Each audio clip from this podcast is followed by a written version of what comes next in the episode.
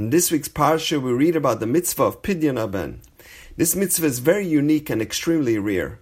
There are many things that must fall into place for this mitzvah to be applicable. One of the lachas of Pidyon Haben is that the child must be born naturally. If he's delivered by cesarean section, the mitzvah does not apply. Another rule of Pidyon Haben is that only the natural firstborn of the mother is sanctified as a Bechor. If, however, the child is the first for the father but not for the mother, he does not have to be redeemed as a Bechor. So on the surface, it seems strange to exclude these Bechorim from Pidyon Haben, since they are considered firstborn in all other aspects of halacha, double portion of inheritance or giving honor.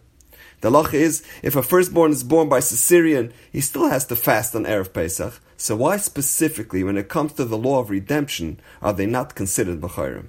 And adding to the question, the Torah says, by redeeming our firstborns, it reminds us that Hashem skipped over and saved the Jewish Bechorim in Mitzrayim. And as we know, that during Makkas Bechoros, any and all Egyptian firstborns perished. It didn't ma- matter whether they were firstborn of the mother or for the father. If so, shouldn't the mitzvah of also extend to both the firstborn for the mother and for the father? So I saw a beautiful explanation based on an analogy to the mitzvah of. So what is the purpose? What is the underlying reason of bringing the first fruits up to the Beis Hamikdash? And the Torah tells us, because a farmer can go out into his field and upon seeing a plentiful crop, he may rationalize, all my hard work has paid off. I plowed, I threshed, I sowed, I reaped, I harvested, and then nature took its course. A person can easily fall into the trap of thinking, it's all me, my wisdom, my intellect, my great business acumen, my agricultural skills is what produced this beautiful crop, with no involvement from Hashem. So the Torah tells them, bring the first fruits up to the Beis Hamikdash and express gratitude for all the blessings that Hashem has granted you. And that will remind him that what he perceives as nature is also miraculous. The most natural process still requires the miraculous intervention of Hashem. And we are always dependent on divine providence, no matter how naturally everything seems to be progressing. The mitzvah of Bechor has a similar message. When we have a firstborn child, we may easily rationalize in the same way. When people struggle with infertility and have trouble conceiving, they turn to Hashem and beseech Him with prayer. And when the child is finally born, they know full well that this is a priceless gift from Hashem. But when things go naturally as expected, they may not realize that their child is just as great a gift from Hashem. So when a child is the firstborn to his mother by natural birth, everything has indeed gone as expected. But when he is the firstborn only to his father and not to his mother, something has obviously gone off track.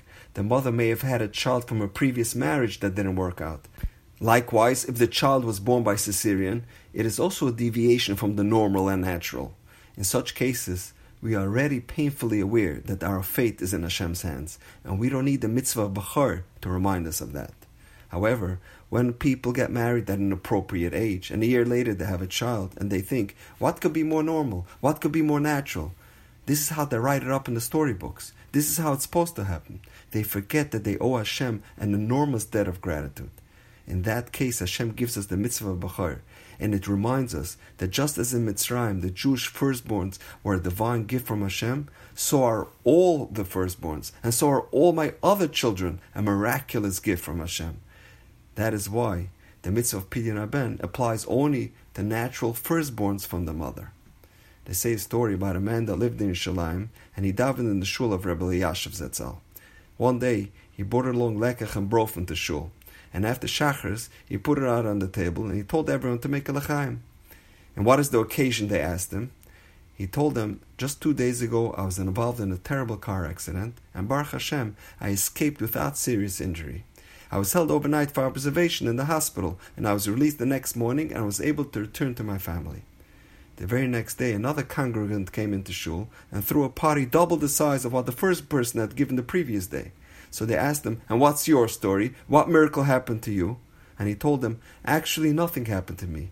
But I was thinking yesterday when our colleague gave his party, I travel on the same road every day for the last 30 years, and Baruch Hashem, nothing has ever happened to me. Isn't that an even greater miracle? Do I have to wait for something tragic to happen to realize the Chasdei Hashem? So that is why I'm giving Lekach and Brofen today, so that we can all thank Hashem for not even putting us through all that pain and suffering He endured.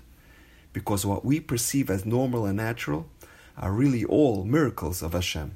And now we know. Have a wonderful Shabbos.